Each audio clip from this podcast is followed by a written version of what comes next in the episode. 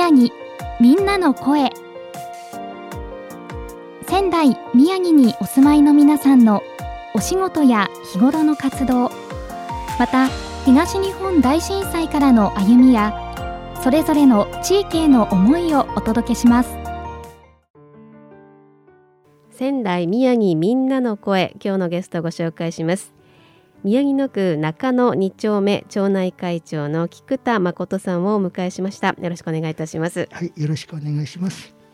えー、菊田さんはあ町内会長もお務めですけれどももともとのお仕事が幼稚園の園長先生をされていらっしゃった。はいそうでしたね、ね、あの、はい、どちらの幼稚園ですか？はいあの仙台市の東の外れ中野境にあるんですけど認定こども園立花幼稚園でございます。はい、はい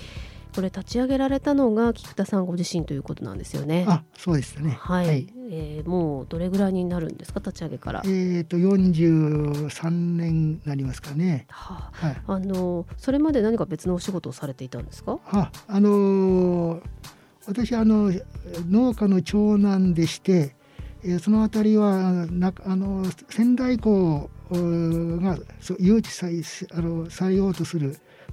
時期に高校を卒業したんですね。はい、そのままあの農家を続けていくのに少し抵抗がありまして、はいはい、少し外の勉強をするために、えー、あの家を飛び出して、はい、あのししばらく勉強してきました。はい、などこか県外に行かれたんですか？あの航空自衛隊に行ってきて。え、航空自衛隊。はい、あの、地上勤務だったんですけど、はい、そこで4年ほどあの体験してきました、ね、え。ー、と場所はどちらでですか？あのいろいろ認知勤務認知があのありまして、はい、えー、さいあの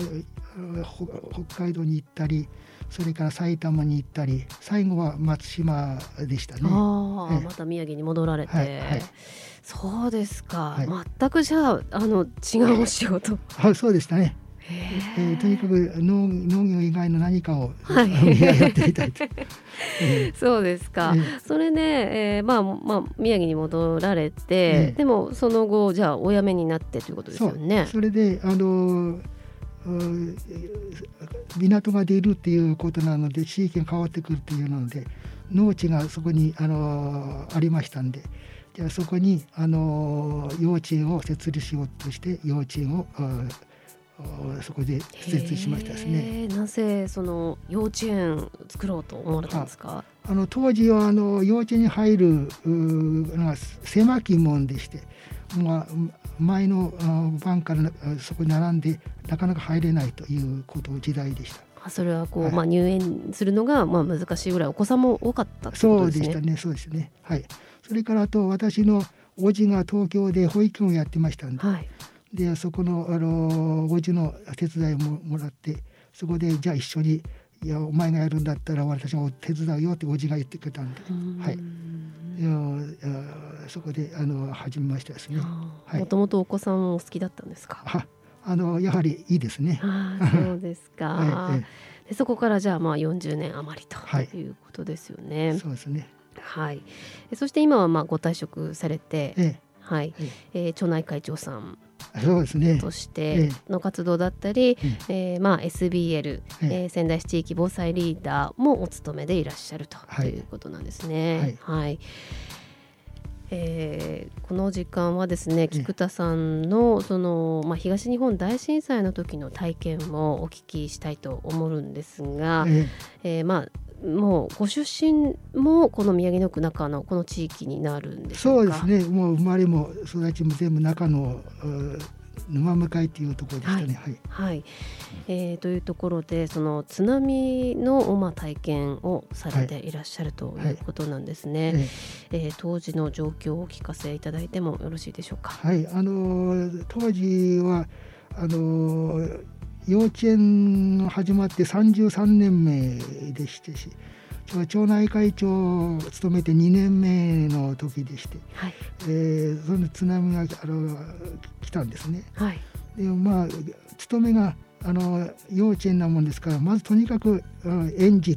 安全というところでして町内の方の配りというのは心配はするんだけど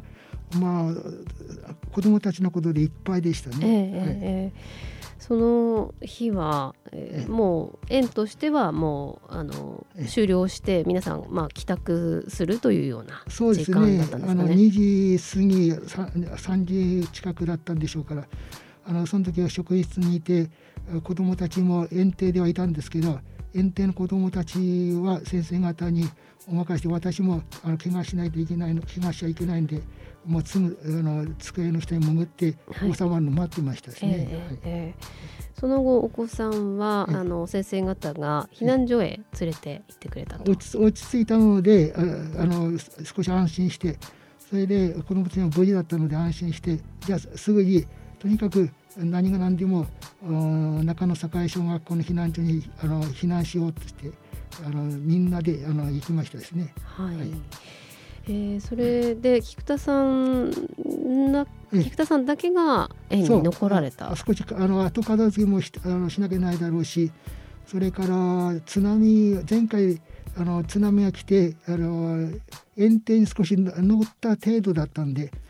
今回はあそんな程度かなと思ってあのそれを見てもいいな大きい来たら屋根に登ってもいいなってあの考えて残ってたんですね実は、はい、その前回、その津波でちょっと水が来たっていうのはいつの話になるんですか？あのあの津波じゃなくてあれはなんか大雨かなんかだったんですね。水害だったんですね。なるほどなるほど、え。はい、それであの残ってたら消防団の方が回ってこられて、はい、逃げた方がいいよっていうようなことなので、えあのすぐにじゃあそうしようというんであの園を出発したんですね。で間もなくするとあの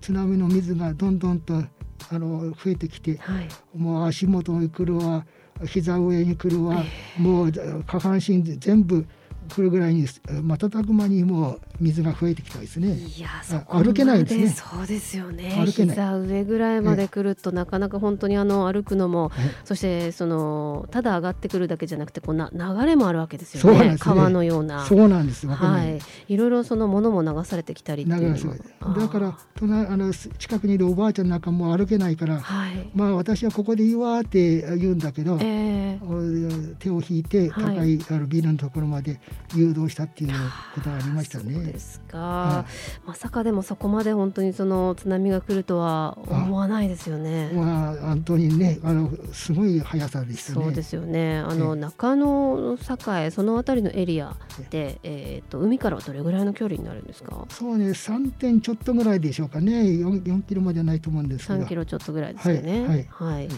そのぐらい距離があるともちろんその普段からね海が見える位置なわけでもないですし、はい、そうですね、なかなかそこまでの意識が向かなかったでしょうね。そうですね、まあああのそんなにこう地震だ津波だっていうような意識もないし、えー、それからラジオはあんまり聞かなかったんですよね。だからどういうあの警報かなのかって私自身としては分かんないただあの職員の方が携帯で持ってあの名取地区では流されてるよっていうような情報がつかんだんですね。はいはいはい、じゃこれ危ないなこっちにも来るかなっていう、うんうん、あのあれはありましたね心配はね、えーえー、そしてその、まあ、道で出会ったおばあさんの手を引いて近くのそのビルにまずは逃げ込んで、はい。はい、どれぐらいそちらに滞在されたんですか？そうねあの10分か15分ぐらいかなと思ってるんですけど、少し落ち着いたのを見見計らってあの学校に行った子どもたちが心配なもんですから、ええ、まあ、すぐ私はあのそこから学校に行きましたですね。え子どもたちそれから先生方のご無事はそこで確認できたと。そうでしたね。本当にあの子どもたちは3回ぐらい3回だったと思いますがそこに集まってあの無事でしたね。はい、はい。菊田さんのご自宅もご無事だったんでしょうか？え自宅の方はあの道路に水がちょっと乗ったぐらいでして、はい、あの浸水はしませんでしたね。はい。まあそこから本当にその園が再開するまでも、いろいろご苦労もあったんではないですか？連連日あの床上にもう泥がいっぱいあの園舎がね、はい、泥がいっぱいになったもんですから、えー、それを水道が出たもんですから、はい、水で何回も何回も洗洗えたり、うん、えー、なんかしてましたね。はい、はい。まあ、そのようなその津波の記憶から、まあ今年でまあ12年ということになりますけれども、はいそね、その後、まあ、SBL、仙台市地域防災リーダーにもなられて、でまあ、震災の前からその町内会長さんを務めていらっしゃって、その震災それから防災に関しての意識それからまあ声掛けといいますかどんなところが変わってきましたか？あの SBL になったきっかけはあの同じ町内の町内会長が SBL 資格を持ってあの自分でいろんなマニュアルを作ったりなんかしてやっておったんですね。で私は協力しようにもどういうふうに協力したか分かんなかったもんですからいやこれじゃあ SBL になってあの一緒にあの理解しなきゃないなというもんで2年前にイスベル資格を取りましたですね、はい、そしてなってみると、はい、やはりあの人任せじゃダメなんだというようなところが見えてくるんですね、はい、自分でこうしなきゃなんだっていうようなところね、ですからあのやはりなってみてあの分かるところが結構ありましたですね。え SBL, SBL になられて以降も、うん、その避難所を開設するような、うん、あのまあ地震だったり災害、まあ、水害というのはありましたでしょうか？えーと、なってからはないんですね。あそうですか。えー、はい。そんななな訓練もできませんでしたしコロナで、はい、はい、えー、まああんまり活動であのしなかったんですけど、うん、でも去年の11月12日になんとかあの限られた人数だけでもっていうで避難訓練をしましたですね、はい、うん、久々にその訓練を行ってみて何か気づいた点はございましたか？そう皆さん一生懸命こうあの気づいたアンケートを取ってみるとあのああした方がいいこうした方がいいっていうようなあの意見も出たしあの12日の訓練は備品の整理をしたんですね、はい。うん、それで整理してあよかったよかったというようなあ安堵感がありましてですね。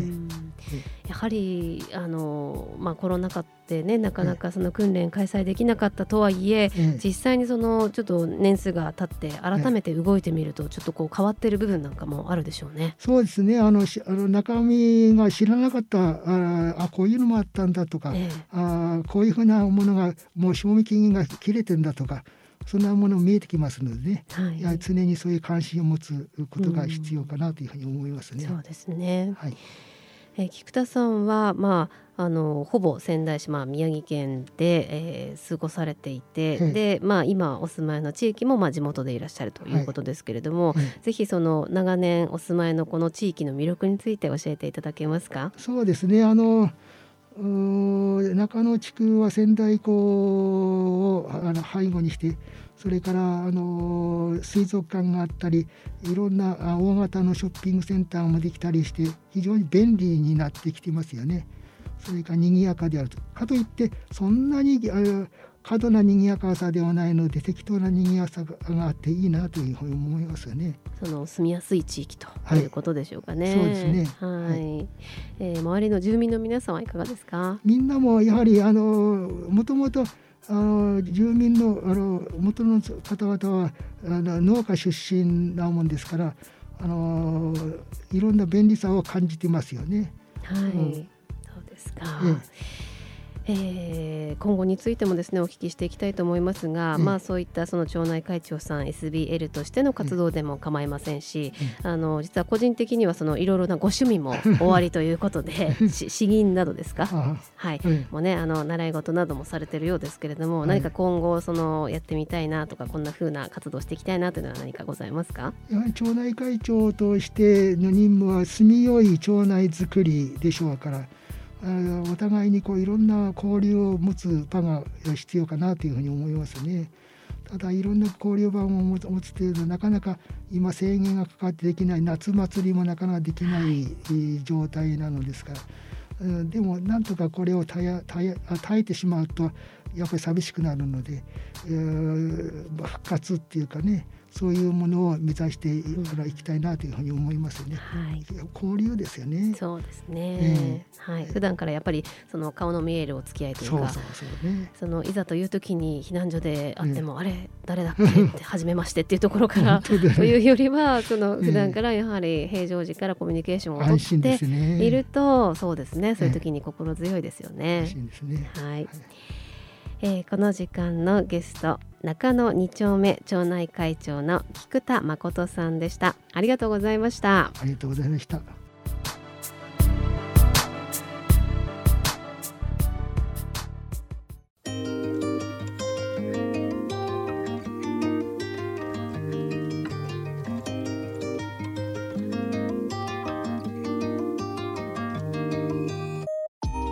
仙台宮城みんなの声。ラジオ3のホームページやツイッターからもアーカイブをお楽しみいただけます。次回の放送もどうぞお楽しみください。